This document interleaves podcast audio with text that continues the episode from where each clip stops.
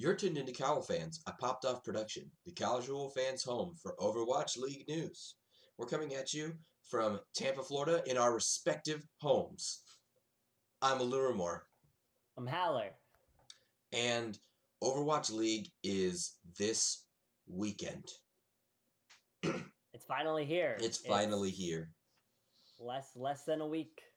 Super exciting, super exciting, but we have lots of things to go over because all of a sudden, in the past couple weeks, Overwatch League has announced everything we've been waiting for. In in, in true Overwatch League fashion. Oh my gosh. Yep, All That's at the true. last minute. it's very accurate. So we're gonna jump right in uh, to the fact that there, for those of you who haven't heard, there's a gigantic coronavirus outbreak in China. Mm. It's bad. People are getting very sick. People are dying, and in response to it, the Overwatch League has elected to cancel all of the Chinese homestands for February and March. Was it April too? Uh no, just February and March so far. Right. So um, this is kind of a big deal because some of those, not some of them, most of those Chinese homestands were going to be sold out events in massive Yeah. spaces. And they're early. Um because how how the Overwatch League is scheduled, right? Um you have your two weeks of interdivisional homestands.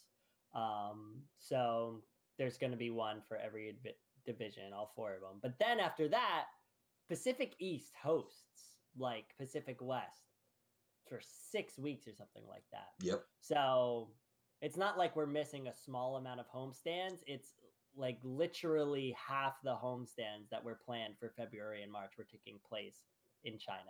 So it's, it's definitely a big hit for the league monetarily.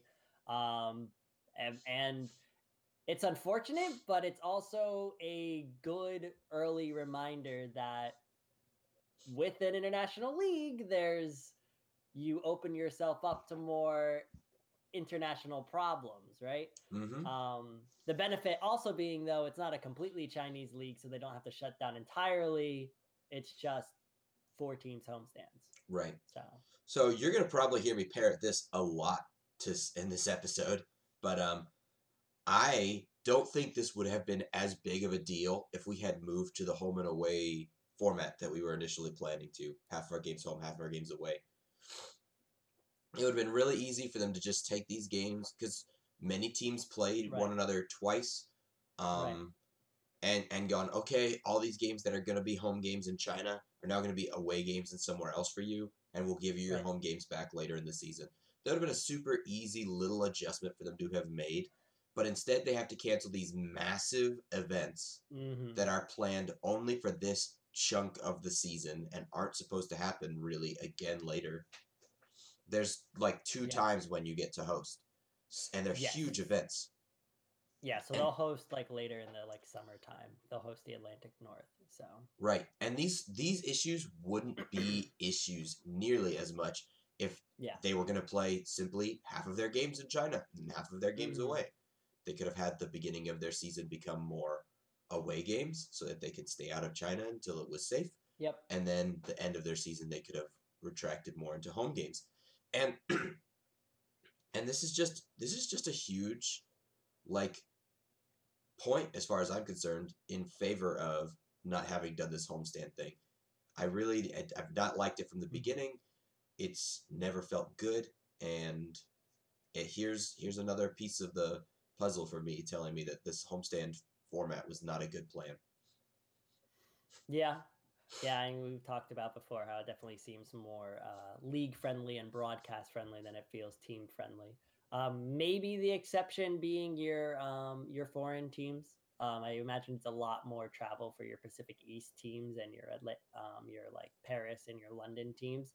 Um, so I, I could see how it's more stressful for them, and they like the homestand model, but it is kind of coming back to bite them. Now, the interesting point, and you kind of alluded towards it, you were saying like how we could just host um, the teams away rather than home. Um, we don't know how these homestand cancellations are going to be handled. Right. Um, we're recording this. It's seven fifteen Eastern time, um, Monday morning. So I, I'm assuming there's going to be an announcement today. I'm hoping there's going to be an announcement today because four days until the homestand, uh, or until oh, I guess they've got an extra week. Shanghai doesn't, or uh, the Pacific East homestands wouldn't have been until week two. But still, it's like it's almost time to go, right? Yeah. We need we should we should know what's going on soon. Um, we don't know how these are going to be handled. Are they going to be hosted in a different location physically? Um, will there be a crowd at said show, or will it just be like kind of closed studio so they could play on LAN, or will it be online? Um, Shanghai Dragons released an early statement about the cancellations of their homestands that said the matches would be online. They took that down and then apologized, saying they just they didn't have league confirmation yet, whether that's true or not, and they the league just didn't want to announce it. I'm not sure. Yeah. It's it's going to be a big question because one of the other things, like the idea is, okay, maybe they could just like get the Blizzard Arena. So, um, the U.S. is not allowing um, foreign nationals or non-U.S. citizens. I can't remember the terminology they use, but anyone who's visited China um, within I don't know if it's the last two weeks since they made the declaration. It's like a hard date somewhere in the middle of January, or it's like a moving two week process. But anyone who's visited China, anywhere in China, cannot enter the United States. hmm So even if you wanted to change the location to like Los Angeles and just have all the teams play there for a few weeks, like it's it's not even an option for anyone who isn't Nero. Right. um, on most of the Pacific East teams because they have all been in China. Um, with maybe the only people we don't know where they've been is Hangzhou Spark. Maybe they were already in Seoul. Um, but all these teams have been in China. Chengdu, as far as I know, still in China. Um, so it's going it's gonna be it's gonna be rough. Um, maybe they host them all in Seoul because Seoul is only banning those who have been in uh like Wuhan's province. I forget what it's called, like Hu Hubei or something like that. I don't remember. Um, But so yeah. so maybe you could host them in in Seoul. Maybe that's an option. Can you secure a venue in time? I don't know. Maybe you could just like borrow the OGN theater again. Um, that would be dope, actually. Um, but there's, there's there's a lot of question marks, right? Um, and hopefully we'll have some news soon, and hopefully it isn't delayed because a delay would, especially for these first four weeks, is going to have big impacts because of a very certain new system that's going to be coming into play. hmm If we're ready to talk about that, No, no. We've got two other things to go through. Slow Okay. down. okay, All right. okay, slow down. We're getting off of this. We're getting off of this. We got to move on. We got to move on to Custa being a giant freaking leak boy. Yes. So, yep. First off, before we before we even get into Custa's leaks, I think it's worthwhile to point this out. Custa has been leaking for a long time. He is very unaware of what he's saying and when he is saying it. And the guy just the guy really just like eh, he needs a pro like a not a bodyguard. He needs somebody with him at all times going, uh, uh. Nope. Until We don't this say that. time, it wasn't his fault. The first time he was having a private conversation and didn't know that someone had a stream just running in the background while he was having said private conversation. And then the second time he was like, Can I say this? And then Sideshow was like, Yeah, it's fine. We'll post it after the Valiant announced their roster. Whoopsie. He forgot to s- stop it being automatically scheduled to go on Spotify. So, first two, Sideshow's fault that Custa leaked these things. This one, totally on Custa. Mm, I'm just saying. It, it's just But yeah, it's a, it's, it hasn't been a, uh, a good off season for the boy. no, no, it hasn't. And we Not a good we need introduction to the league in general. we need to just yeah for real yeah Custa needs to get a little bit more on lockdown there. Anyways, so Custa has leaked some some talent things. So tell us what Custa leaked. So Custa was streaming, um, and while he was streaming, for some reason he went into his email, and it showed a invite that he had had um, from someone some higher up in the in the league with an invite for for a fitting fitting and makeup right like um doing measurements all that stuff Right. um and then it, and you could see who was going to the event with him Mm. um luckily jaws has been had been announced like four hours before that so he didn't leak jaws but it did show reinforce as a part of that it shows um uber Mitch Mm. Leslie, and um, it shows Mr. X, Matt Morello, all seem to be returning next year. And Reinforce has since been announced officially. We're still waiting for the official announcement of Uber X, but yeah, I I it, think it seemed yeah. I think it's safe to say at this point in the game, anyways, um, Uber and Mr. X not uh, having announced that they're not coming back, I would have taken as if they're coming back anyways. But right. still, Custa's got to just get on his game and pay more attention to this kind of thing. Yeah, This isn't going to be good like enough. he leaked like the location of where it was going to happen too, which brings in like security issues. yeah, none of that's good. None of that is big good. oof.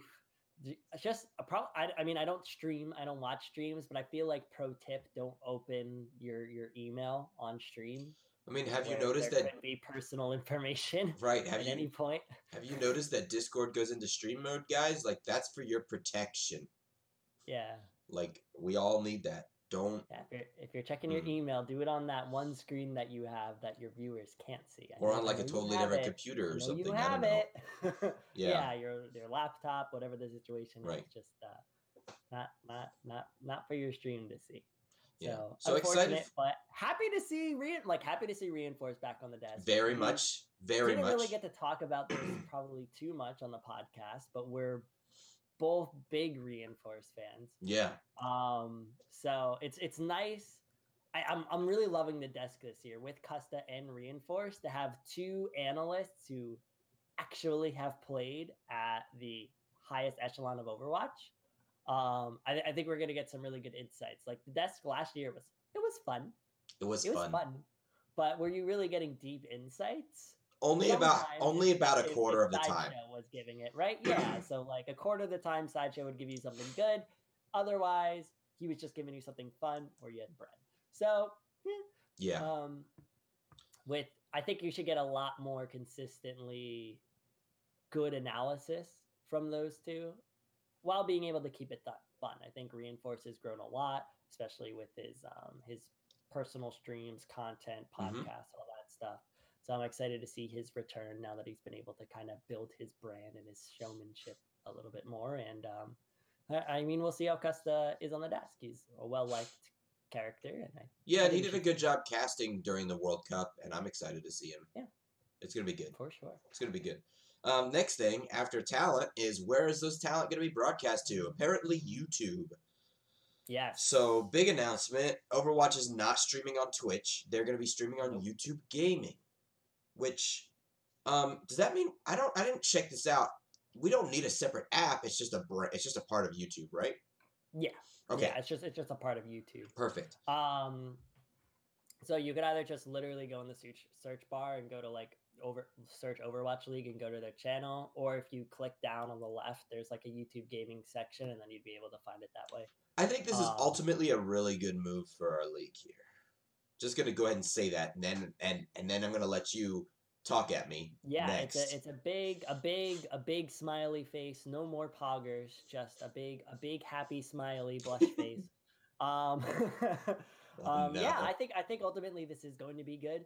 Um, I think there are a little bit of pros and cons, and um, some of it is with how YouTube is built. But I think YouTube is going to allow uh, um, Overwatch League to reach a broader audience. Um, most Twitch viewers already know Overwatch League exists, right? Um, you, I by this point, you probably already like it or you don't Yep. um, where there's probably a large audience who watches videos on YouTube, maybe watches Overwatch content on YouTube, and doesn't know the Overwatch League exists or doesn't really tune in into broadcast because it's always on Twitch, and that's just an extra step they're not willing to take.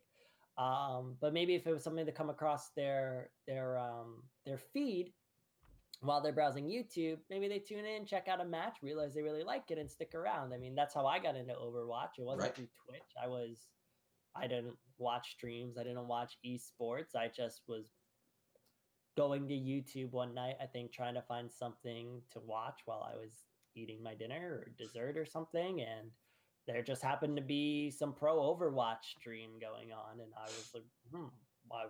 I play Overwatch. What's I, I've heard about this esports thing. Oh, let's let's just check it out. Why not? I don't know what else to, what I should see, and ended up falling in love with it. I mean, here I am now having a podcast about it. Right. Right. Right. Um. So, I think it really broadens our scope. Um. I think my word, my concern is though, I do have a concern is YouTube's layout.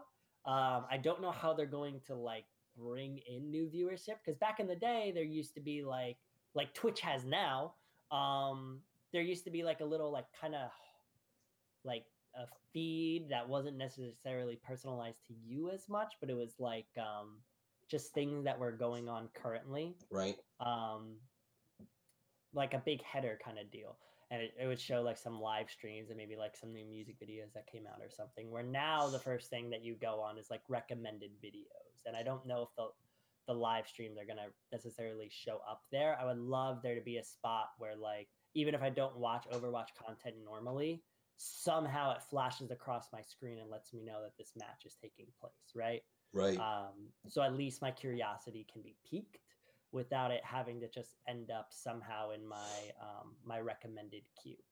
Because otherwise, you have to scroll down to YouTube Gaming for it to ever show up, and I don't know how many people are scrolling down to YouTube Gaming.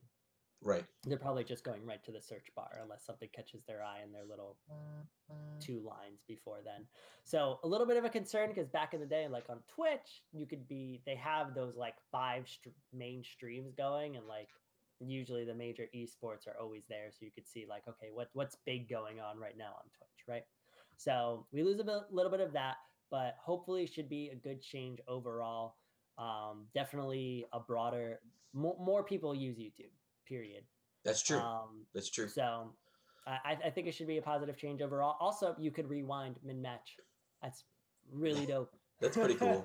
Yeah. Even as, as long as we get a clipping ability eventually, I think it is this could definitely be a uh, a better viewer experience. I've I've watched streams. You've mentioned it too. The YouTube app works a lot better on your PS4 if you're a PS4 user than the Twitch app does. The Twitch app is hot garbage. It really is. Yeah, for, for the people who really for the people who are consuming this on their TV in their living room, not on a computer, I feel like this is ultimately going to be a win for them. Uh, anybody Yep. who likes to gather around and have watch parties, YouTube is going to be YouTube is a more stable platform. YouTube can broadcast in higher definition um, natively too. more so than Twitch can. Um, now I know that Overwatch League had to get special workarounds from Twitch to get their broadcast to full HD, but they're not going to need to do that on YouTube. It's built in, Yep. um, so it's just going to work. And I think Mhm. ultimately the only thing I think that is going to be a negative is sometimes when I was going to be on a car ride by myself and the game was going to be on, I would turn Twitch into audio only mode, Mm, which is really more of a stopgap um, for the issue that was at hand, which was I couldn't watch, but I wanted to participate. Um, mhm. Really, the answer to that is for them to have radio broadcasters, not just on screen broadcasters, who are Right. really doing more of a reading the kill feed, calling out what's happening, not so much diving into the experience of the strategy of what's going on on the screen because you can't see it from your car, from your Right. radio, whatever. Um, Right. so I'm gonna miss the ability to do that, but I would love to see somebody come out and Mhm. start sort of radio broadcasting this because of that. I think that'd be really slick. Yeah, and Had I think that would always be a, that's like more of a local thing too, right? It's your local radio station, your local guy who's telling you about um, the Tampa Bay Lightning or whatever the situation, whatever your team is in sport is, right? Right. So you just you you eh, there's there's potentially a need for it, and that a content creator could could decide that, that they want to they want to fill that fill that role. Right. but Um, I think part of the reason that's but- not going to happen this year at all, probably, because a lot of times you see teams sort of pick that up because they've got local buy in. We have people who are in our area who want to listen to us and want to hear what's going on in the game, so they put it on actual radio broadcast. And while I wouldn't Mhm. expect Overwatch League to put it onto an actual radio broadcast, Nah.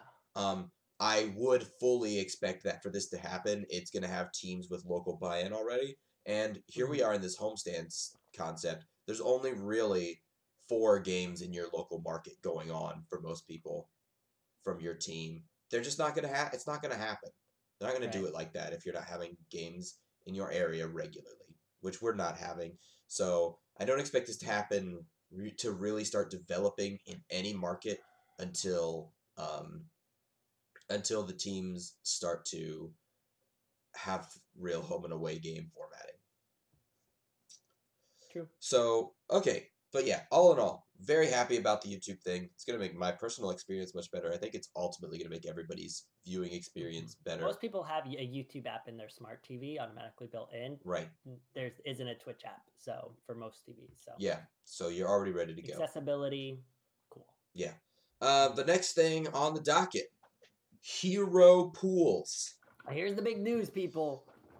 Whew. I have been thinking and pondering, and ugh. So, in case you missed it, and you don't know what's going on, and you're expecting to tune into normal Overwatch this weekend, you are. Good job. But four weeks from now, on March 7th, things are going to change drastically, and we're getting something called hero pools. This is coming to the main game too, but I don't know as well how much it works there because I don't care as much. But in the Overwatch League, how it's going to work is they're going to look at the most played heroes over the past two weeks um, before any given weekend of play, and they are going to pick out randomly out of the most played tanks, DPS, and support heroes. They're gonna take one tank, one healer, and then two DPS, and make them unaccessible to teams. Correct. So this is a massive change to the way that Overwatch League is played. Um, we've often had heroes define metas um, throughout the history of the Overwatch League. Um, the, introdu- the introduction of Sigma, the introduction of Brigitte, right? Um, Right. Widowmaker in stage one, um, D.Va in the days before Overwatch League. There's always been these big um, these big heroes that sometimes take up like 90% of the the play. Lúcio was another hero that's often got like ridiculous amounts of play. time Mercy from time to time gets huge Mercy and the Moth meta, right? Moira So has some shot time to shine too. hmm So these these heroes who have had these big, big impacts and how Overwatch is played, and basically had entire metas defined about, around them. If these heroes decide to pop up, they will be popped out. Yeah, there's some restrictions on this. Like the same hero won't be out of the hero pool two weeks in a row. That's Uh, part of this. be. What? Mm, They they actually can be. So I I was reading that they would not be pulled out two weeks in a row. That they would. It wouldn't necessarily alternate. happen, but if a hero is played a lot, it could take place. So, but if it's like, let's say a hero only got like 60% play time, maybe because it's always looking back two weeks, right? Right. So if you look back two weeks and then you take out an entire weekend of play, their usage has fallen to like 30%, 20%. And so it's unlikely that they're they're going to be even a part of the the draw this time. Interesting. Um, what could happen if it was a hero that got like 100% playtime for a weekend and they got taken out? Now they're still at 50, and then only the other heroes have ro- ri- risen to like 60, 49%, whatever it is. That that hero could be taken out two weeks if they're especially broken. okay. So it, it's set up in a way that it allows heroes to come back after a weekend, but they could stay out for two weeks. But after two weeks, they're back. Okay. Uh, let me see here. I wanna I wanna read I wanna read this correctly Okay. here. Overwatch League, how hero pools work. Okay, so there's a they will base a, group of eligible heroes based on play rate data from the previous two weeks, hmm and they will randomly select them from those pools. hmm Uh, no, no hero will be unavailable two weeks in a row. That's right here on the Overwatch League website. Really? Yep. Okay. Hero pools will not be used for any mid-season tournaments, the play-in tournament, playoffs, or grand finals. Oh, So that's a big. That's a big piece of it because, well, we'll get there in a minute. Uh, teams will be informed of each week's hero pool approximately one week in advance of matches. So those are the two big pieces. Yeah. Um, This represents this really represents a fundamental change in what is important in Overwatch League Mhm. and more so even than that. It represents that the Overwatch League just went from it went went from one extreme at the beginning of the last season to a new extreme at the beginning of this season. And the extreme that we're at at the beginning of this season will not be relevant for any of our tournaments or play-ins or playoffs, which is wild to me. This Mhm. this is absolutely bonkers. All right, so where where are you at? Where are you at with this? So right now I'm I'm kind of in a in in a wait and see kind of mode. Um it is a little bit weird how these exist for mm, like only the regular season and not the playoffs. They suddenly just kind of go away. That to me is weird. I almost feel like I'd rather have just one hero pool set based off usage over the entire regular season. Um, but I, I think it, it could be interesting. Um, it could bring a lot of diversity of play. Um, personally, I don't think it's going to affect play all that much. Um, I think No. teams are going to have certain styles. Like right now, the um, the kind of the word on the street is that people have two modes of play. There's rush comps, so you can almost think about this your classic goats or like your your Okay. Doomfist Reaper, right? It's just you swarm as a death ball um, over the enemy team, or you're a poke comp. You take a advantageous position of the map where you have good sight lines and you poke and prod at the team until you break their defenses and then get some picks and then push through them, right? Um, so those are like the two methods of play, and I think you'll just kind of see as heroes get banned, you just band-aid that a little bit of where they would fit in the comp. So if Sigma gets banned out, maybe instead of running Sigma Orisa, you run Sigma Reinhardt. You just said Sigma gets banned Oh. out. Get back to yourself, man. Sorry, um, Orisa Orisa Reinhardt in rush comps, or um, if you're doing a poke comp, maybe you do like Orisa Roadhog. Right. Um, so there, there's some room to kind of like you mix and match there. I don't think it's going to be like Reaper's banned go dive or something like that. Mm. Um, that it's going to be that drastic. I think you'll still see the same methods of play, but it will give you the opportunity to see see a little bit of different heroes. Um, the strategies might be a little bit different. The approaches, how much you see rush, how much you see poke, might change from week to week depending on the heroes that are missing. So I think I think overall it it'll it'll be a lot for teams at first, but I think by the end of the season th- they'll be used to it and it won't be as impactful going forward once they kind of understand how to work around hero pools. But I think it's going to be a lot right off the bat. Um, and it might be too frequent, which I think is the most common complaint that I've seen that it happens every weekend Yeah. and the notification that they get of when these um, hero changes are going to be happening is very late because it's taking the data from that Saturday and Sunday and changing it. Um, Pacific East teams have brought up so if there's a game that's happening on the West Coast um, and we wait until after that West Coast game finishes, like the the Pacific East, they're what 17 hours ahead of the West Coast. So they get notified of what the change is going to be. They only have realistically four days to prepare versus the other teams who have five, and then you have to account for travel days and that sort of stuff. So it could put them at a disadvantage. Right. So it, they might it might be too fast, um, and they might not. They might want to notify teams sooner rather than later. Like, don't look at this weekend's stuff. Look at the two weekends before that and let them know two weeks in advance. um, of what the hero will be. The hero pool will be two weeks ahead. It's just Yeah. some kind of little adjustment because I think right now how it's set up, it's going to be a little bit too overwhelming for teams. But I'm not totally opposed to hero pools in general now as an idea. How about you? Um, so I'm not gonna say I'm totally opposed to this because I'm not. Mhm. I am gonna say I'm totally opposed to what they're doing because I am.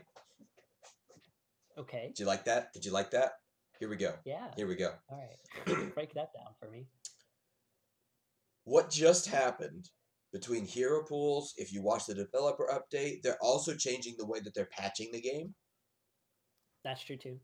Um, they have gone, like I said earlier, they've gone from one extreme to the other really. Yep. really hard. I mean, really hard. And it's nuts to me.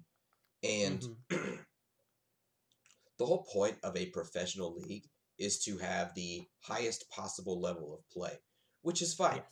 You can have the highest possible level of play within these parameters. That's a non-issue as far as I'm concerned.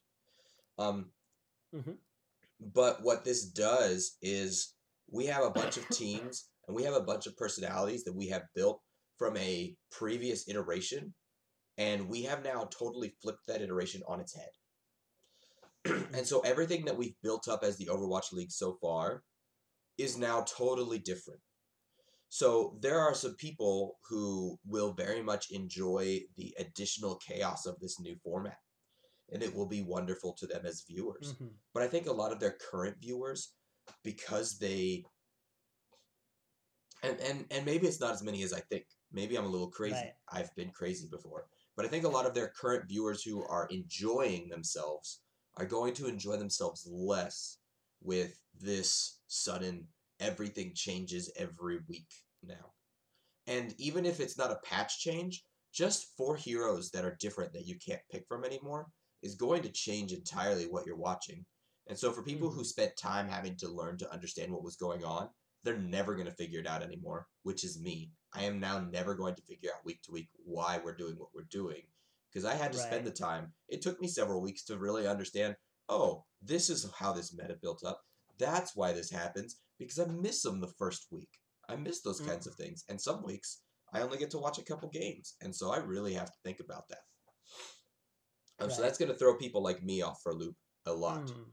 Um, the other thing is they are not keeping it consistent into their tournaments, which means team recruitment has got to be the biggest nightmare that you have ever seen.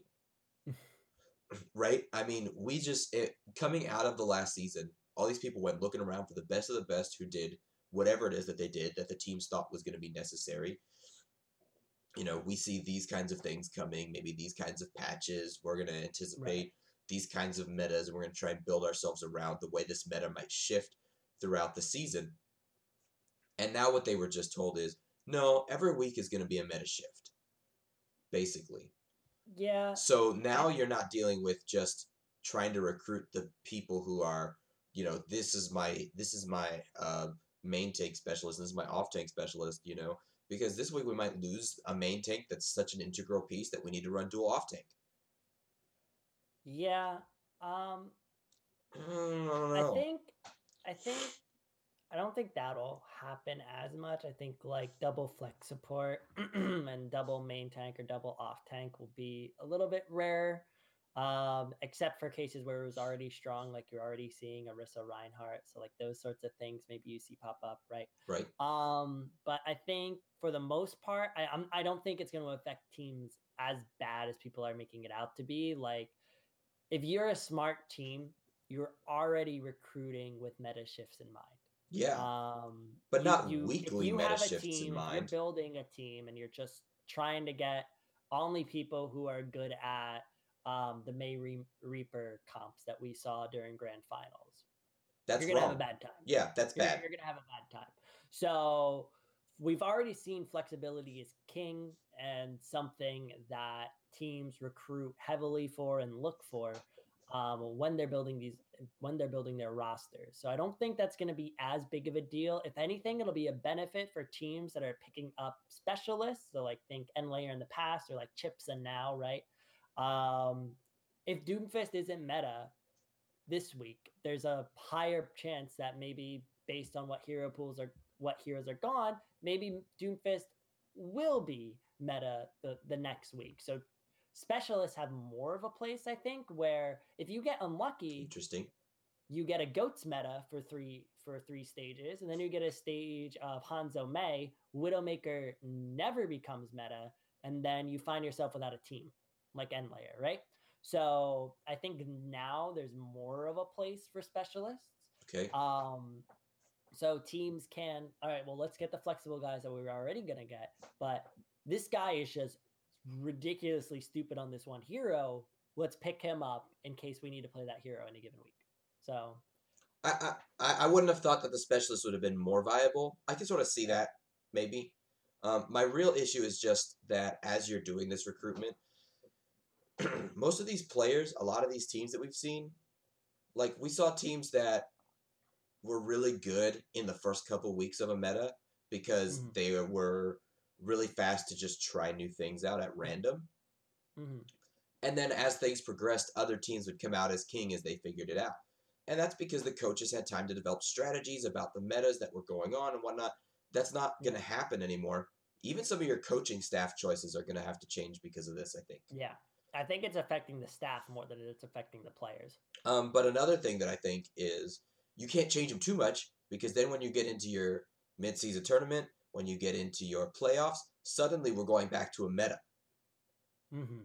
And so now we need those coaches back. Now we need those players back who figure out and understand metas over some time. Mm-hmm.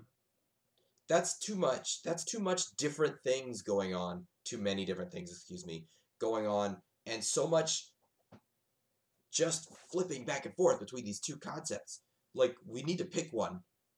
Yeah, I'd agree. And- I would say, and hero- this is- hero pools always or hero pools never. Right. Sometimes. And with the way that the Overwatch team expressed in their developer update that they intend to do patching, and the fact that Overwatch League is going to be trying to patch as fast as possible into the live game to match the live game, this whole season is going to be a constant, never ending meta shift.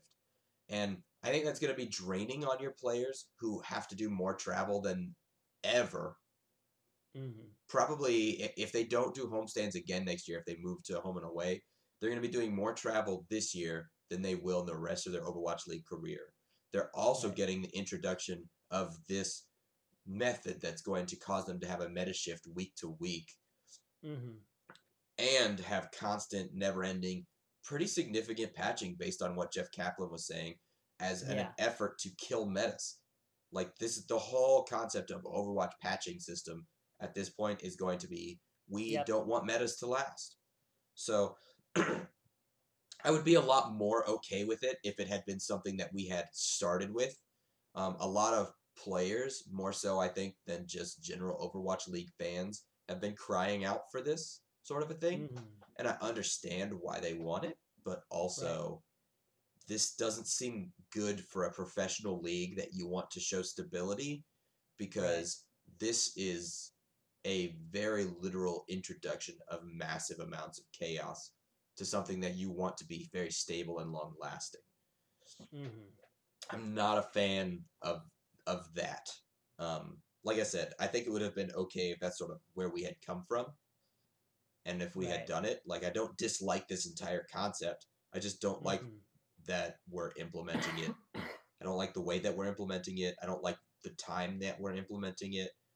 I just Mhm. I'm very frustrated. Like I would have liked if they had made this decision back in October, November, had it ready for World Cup, got to Right. kind of trial it at World Cup. Let teams know so that for the past four months they could have been scrimming under this idea, and not suddenly having to scramble to change the way they're scrimming the last two weeks before games start. Right, because if you've been Um, scrimming, if you've been scrimming trying to figure out this meta, forget it.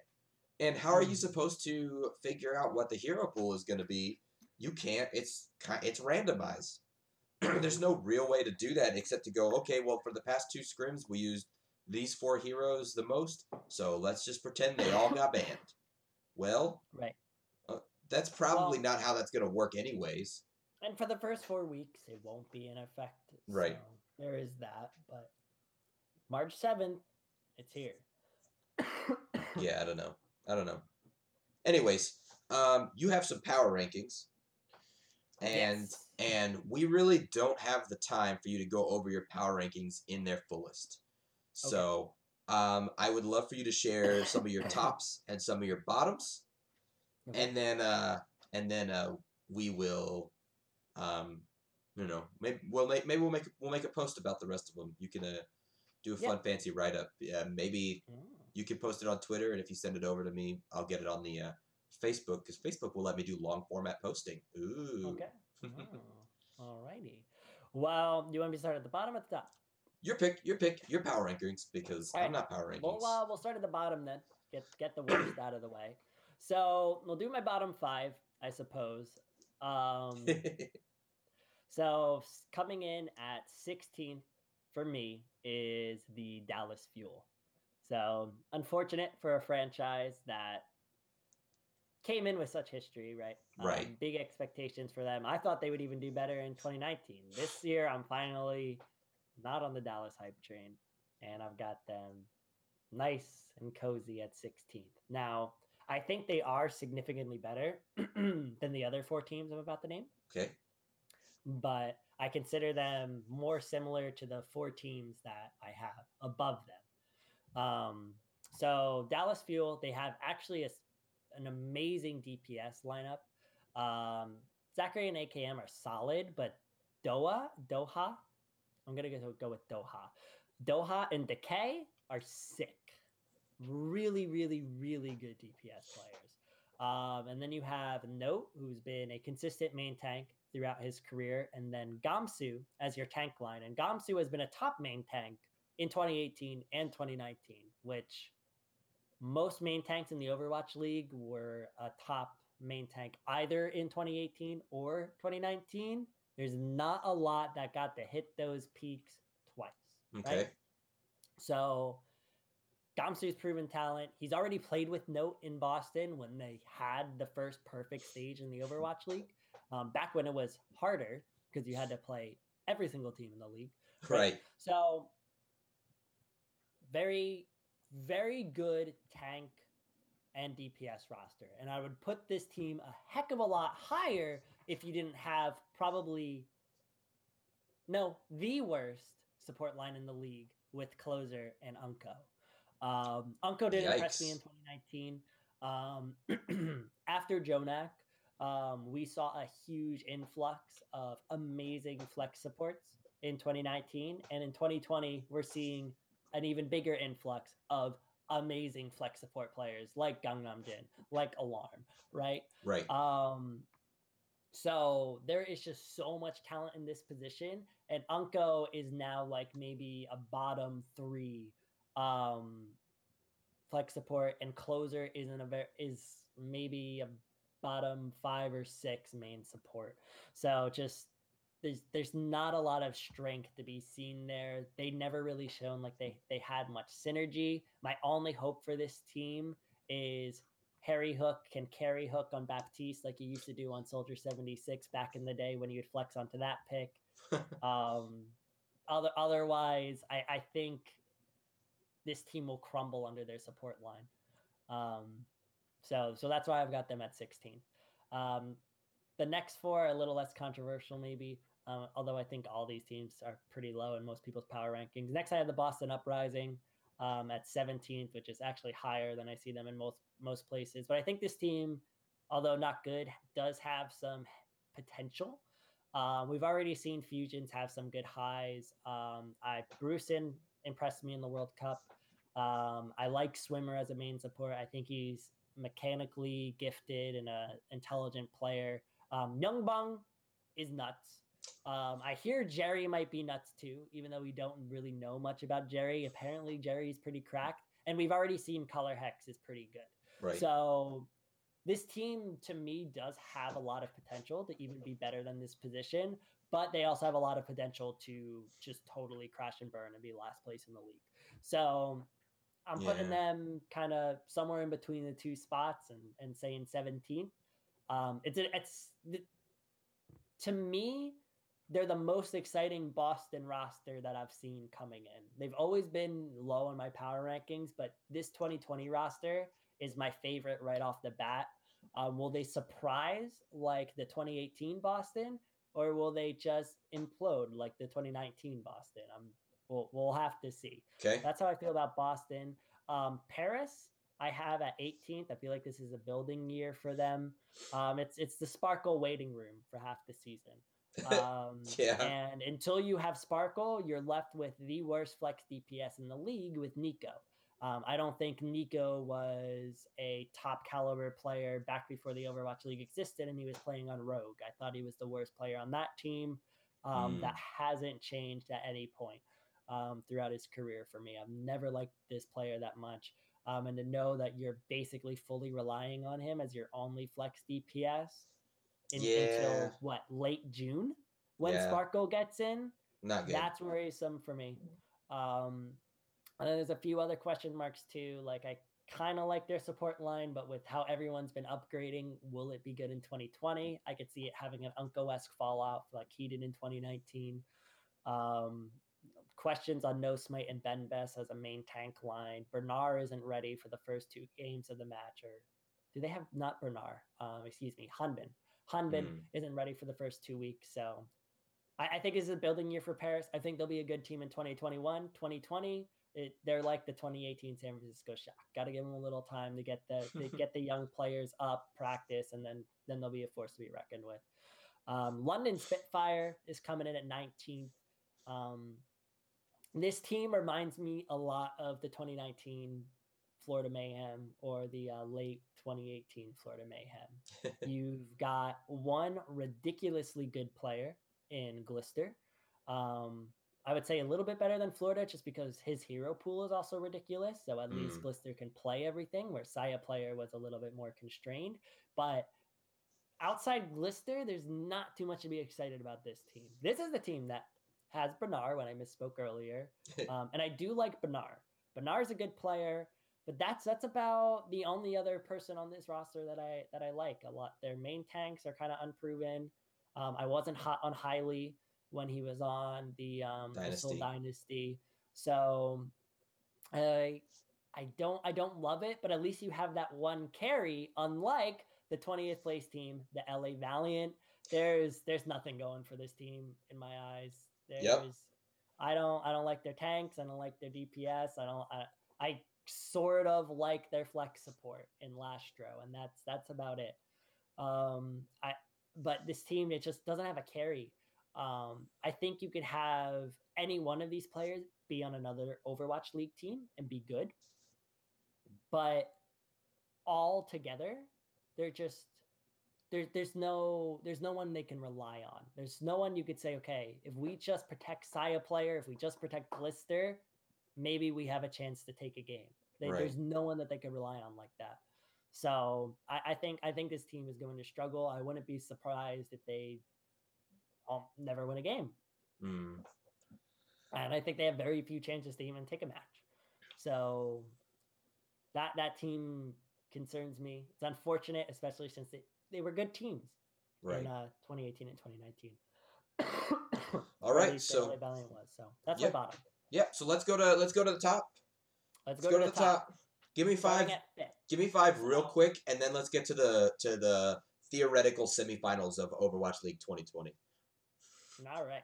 So top five, um, coming in at fifth is going to be the Shanghai Dragons. So the fifth team up are the only teams that I don't think have a single problematic player on their rosters. Okay. So that's that's why I have these teams in my top five. I think they're all championship contenders. Um, oh. Um, Shanghai Dragons are going to come in at fifth because even though Izayaki um, plus EJ Gon might be the best support line in the league, DM Fleta and Ding is an absolutely terrifying DPS line. That's um, true. I think Fearless and Stan One and Void are just a little less un or a little more unproven to me um, than than the other DPS uh, or than the other um, than the other tank lines. Um, maybe with the exception of the team that I have in fourth place. Okay. Um, I'm just I'm I'm a little bit I, have never really liked Void all that much. I think Void is a good player. I just don't think he's a great player. I think he has a bit of a ceiling. Okay. Um, Fearless, he looked good on the Shanghai Dragons, but he looked good on the 2018 Shanghai Dragons, right? Right. Um, I think he could be really good, but still a little bit of a question mark performing at such a high level. And stand one is was never even the most impressive main tank in contenders. And that's like North American contenders. We're not even talking about Korean contenders, right? Sure. So I've got a lot of questions about their tank line, which is keeping me from putting them any higher. But this is a team with uh, championship potential. Okay. Um, fourth is my most controversial pick, and I know it. I know it, and I know they could even bomb. Like they could be a lot lower, but I have to look at the raw potential of what teams could reach with their roster when I'm doing my power rankings. And for me, I have to look at the Guangzhou Charge oh. as a team with just brimming with potential. Shu is absolutely insane. Neptuno, absolutely insane. Your DPS line, Eileen, Nero, Happy, three amazing players. Rio, especially going into hero pools, he might not be the best at any main tank, but he's so consistent on every single main tank. And then I think Krong is a very, very promising rookie um, flex tank player. So this is a team that I see that has a ton of potential. And the only reason they're probably not higher is they didn't quite realize that in 2018. So I'm hesitant to to say any more. But they don't have, or yeah, in 2019. but they yeah. don't have any big gaps like let's say the Florida Mayhem with Chris, right? Or there's a lot of other teams like that that have these these holes in their roster that that prevent me from being this hot on them. I think if Guangzhou have the right coaching and can get these young players, because this team is really young, uh, if they can have leadership like Krusty was to the San Francisco Shock and really just push them, like push them and realize their full potential, Guangzhou Charge could be a really really good team. But okay. if that potential isn't met and their youth gets the better of them, maybe they never realize it. But fourth place okay. where I have them. Um, third would be the New York Excelsior. I think they're a really good team that's only made upgrades. I thought the weakness last year was Meko, even though he was a really good player. I thought he was the weakest link, and they fixed him up with Hotba, who I think is one of the best flex tanks. And now you're going into hero pools. We yeah. all know Hotba's um, flexible. He, he's flexible. He's got a ridiculous hero pool. Um, they're bringing in a new DPS with a lot of bite with Who Are You. He's a very, very good player. Um, mm-hmm. He's had some attitude problems in the past, but you're going to be on a team with Saebyeolbe. I think he should be able to control those sorts of things, be a leadership figure, and um, kind of hopefully keep those attitude problems from um, showing their face. And then, I mean, you have your constants in Saebyeolbe, Libero, Mano, Jonak, Anamo, right? Um, so I, I think this is a team that's always been good and made roster improvements to be even better. Um, not much to say. Um, and then our potential grand finals. You want you want me to uh, to kind of view it like that? Well, Do I think it. we're gonna get a repeat of 2020, baby. San Francisco Shock oh, snap. Vancouver Titans. um, we've already talked about the Vancouver Titans on the show and why we think um, the changes we made are actually good, unlike a lot of the Overwatch community who have them way, way too low, like ninth and tenth because of Fissure. Like, even if Fissure does affect this team, tenth people, yeah, you think he's bomb this team that bad? Fissure has never been a bad tank. He's well, yeah. When has his team done bad? When? Never. Like, sure, he's had some attitude problems. He retired. They were like, there's no backup for him. But no. he hard carried the LA Gladiators. Um, Fissure Fissure only season. hurts teams when he's gone. As long as yeah. Fissure stays on the team, yep. Fissure makes the team better. It's he, he's he's an amazing player, and like I, if he is getting along with his team, um, he he should fit right into the system as we've discussed. And Vancouver Titans have looked ridiculous all year. They looked really good right at the start. They they looked good before the Overwatch League. We switched away from goats and we're like, oh, maybe Vancouver Titans will look very good. and then they looked really great. Like, how many times are you going to say Vancouver Titans aren't going to look good and then just be proven wrong when they look good? They did it to you at the start of the season. People weren't hot on them then. And then role lock comes in. People weren't hot on them again. And sure enough, there they are in the grand finals. Yep. So I think they've made some good changes. Ru Hong should bring some good leadership into the team. And I think, um, I mean, Fissure has to have some respect there, I imagine. Um, he was on the Seoul Dynasty with Ru Hong. Yeah. They both agreed to be on this team together. Um, so there's a level of respect there, and there'll be a level of respect with Ru Hong. He is probably the most respected player in the entire Overwatch League. So It's true. I I think he should be able to keep um, Fissure's attitude in check because we didn't see Fissure's attitude really do anything to the Seoul Dynasty. He just got, I don't know, depressed or whatever the situation was and didn't want to play the game anymore. But it didn't seem like it was any kind of team issue. yeah. Um, so I think they're still number two, but number one, you're still looking at the San Francisco Shock. Like this team is just stupid. You've got the best projectile duo in the league with Sinatraa and Rascal. It's just absurd that you have those two players on your team. Striker's ridiculous. We all know that. And he didn't even Um, have to play. We haven't Yeah. even needed needed to see Striker, and I don't have any reason to believe that Striker's actually gotten worse. Like San Francisco, San Francisco always knew when they needed to swap people in, and the people that Mhm. they swapped in always performed right, which tells me Yep. that they are continuing to train them. They're continuing to have them scrim. They're continuing to have them do whatever it is that they need to do to be good and stay on top of things. So that tells me they're doing the same with Striker. Striker is a necessary piece of their team. He's Mhm. required for them to have a good hitscan hero pool piece of this puzzle Mhm. and and they're taking care of that. I don't think the strikers. Uh, Right. I, I think what some people might be might think that striker could have gone downhill because he hasn't really been playing. He just his But- hero pool didn't fit the metas. Right. I think that's the only reason. I think he's Yep. gonna do just fine. And now they have so like and with hero pools, if the meta does change and they need to play a hero they haven't been playing, They've got the they have depth. killers on every hero. There's They've got them. There's there's no bad situation for them. Maybe double flex tank is the only thing that could hurt this team, right? Or maybe double flex support. Even though I think Moth has played Ana a couple times and looked great. Um, I mean, and you have like these crazy things like in a Baptiste meta. Do you just play Rascal? Like, it- who knows? Yeah. they have a stupid amount of options for this team, and it's just they were so dominant in 2019. It took them a, a little bit to um to warm up. Although, if you remember, I was hot on them right from the start. It's I saw, true. I saw I saw the brilliance. um, and then and then they just they've dominated ever since stage two. Just absolutely killed everything they did. Their their stage two run, their lower bracket run in the in the um, playoffs, just might might never be seen again. Right? Um, just a ridiculously good team with a We've talked or we've mentioned very briefly how it's going to be important for your um, coaching staff to be to have their stuff together yeah. um, going into this hero pool thing. And San Francisco's coaching staff has their crap together. Come on. Yeah. Come on. they probably have the only proven coaching staff in the entire Overwatch League. Um, Right.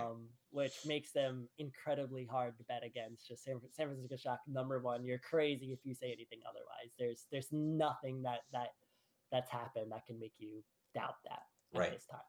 Yeah. So there you go. right. So that's the power rankings. So Can I throw out Florida's number? Can Okay, yeah, yeah, yeah, we need to do that. Into it. throw Florida's, Florida's number. number. eight. I have them at eight, people. Florida. That feels good. Year playoffs. Look Yeah. forward to it. that looks good. I like it. I like it. All right. Yeah. All right. So, moving into week one, we have two homestands going on. They are interdivisional games. So, it is the, let me see if I got this right. It's the Pacific West hosting the Pacific West, Yep. and the Atlantic North hosting the Atlantic North. Nail it. job. Yeah. Oh man, I'm remembering stuff. I didn't even write that down. That's not even in my notes, guys. You're welcome. Good job. Um, so uh, these homestands are taking place in Dallas and New York. Yep.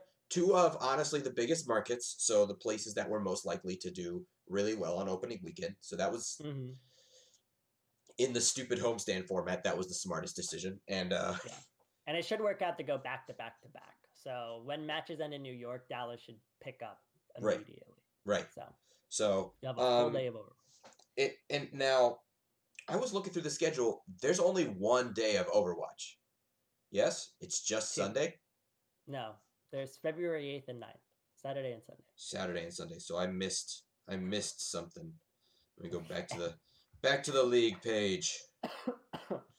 Help me understand. Anyways, you talk about it while I figure out what the heck is wrong with my life. so do you want me to? Uh, so Give You're us not gonna have all the teams there, so Right.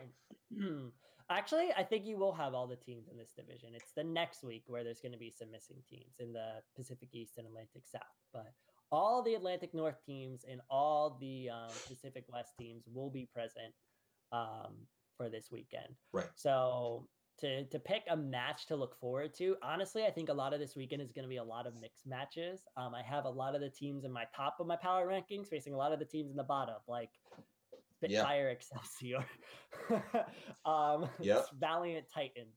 Right? There's going to be that. a lot of brutal matches this weekend.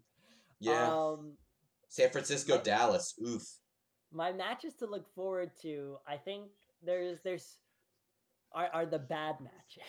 Oh So I think it's gonna be two bad teams going up against each other to prove who's not worse, right? Um, Oh like no. you've got Spitfire versus Eternal. Um, this is this is Spitfire's chance to win. Um, the, the Paris Eternal don't have Sparkle, obviously, but they also don't have um, Hanbin. Hanbin doesn't turn 18 until week two. So this is the only weekend where Hanbin isn't eligible for play. So they're going to be relying on Smex, which makes me think they're also going to be playing Benbest, who is no, no, no, no, no.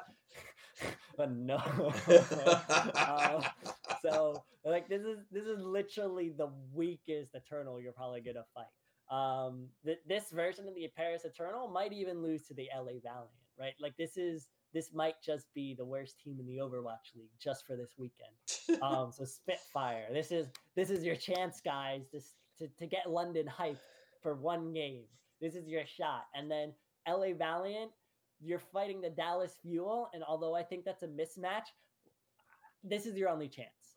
Literally, besides this match against the Dallas Fuel, the only teams they'll play until the All Star break are your five Pacific East teams, who are all Very good. Um, and then the only Pacific West teams that they play um, in the uh, interdivisional homestands are the Titans and the Shock. So this is it, guys. if you don't want to have a losing record into the All Star break, this is this is your only shot. Yep. It's true. so I, I'm looking forward. To, I don't think those are going to be high displays of Overwatch skill, but I think they're going to be the only chances we have at close games. Hey, with all this wild it's gonna be chaos, they might turn out to be the height of Overwatch skill. well, I mean, it's I, mean, I there's no hero pools yet, so it shouldn't be too chaotic. It should Oh, that's just fair. Be, That's so fair. Uh, I'm not uh I'm not expecting much. Week Okay. two is gonna be hype. Week one, eh, Okay, well, maybe I'll get proved wrong.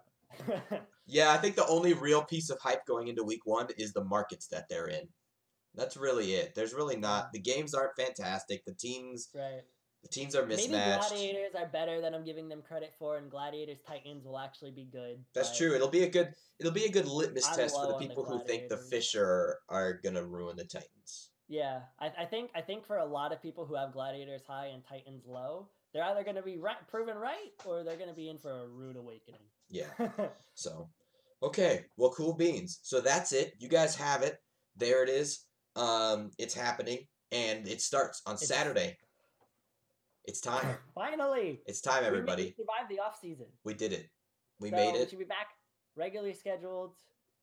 Cowl fans that you know and love, if you've been a long time viewer, if you're new, we're glad to have you back for the 2020 season, or to have you here for the 2020 season to uh, to enjoy our regular scheduled. podcast. Shenanigans. Yeah, So- Shenanigans. It's gonna be great. I'm I'm itching itching for some Overwatch. I've been filling it with hockey. I've been I even watched a Call of Duty League. I'm I'm ready. What's wrong with I'm ready you? to go back. you to okay? The sport I love. You must be sick.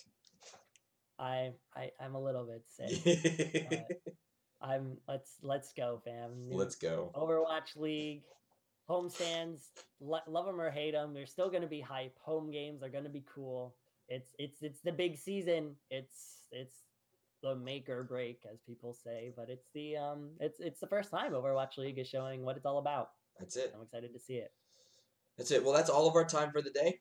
Thanks so much for joining us. Um, make sure to check us out on socials Facebook, Twitter, Instagram. Facebook and Twitter, I mean, whatever.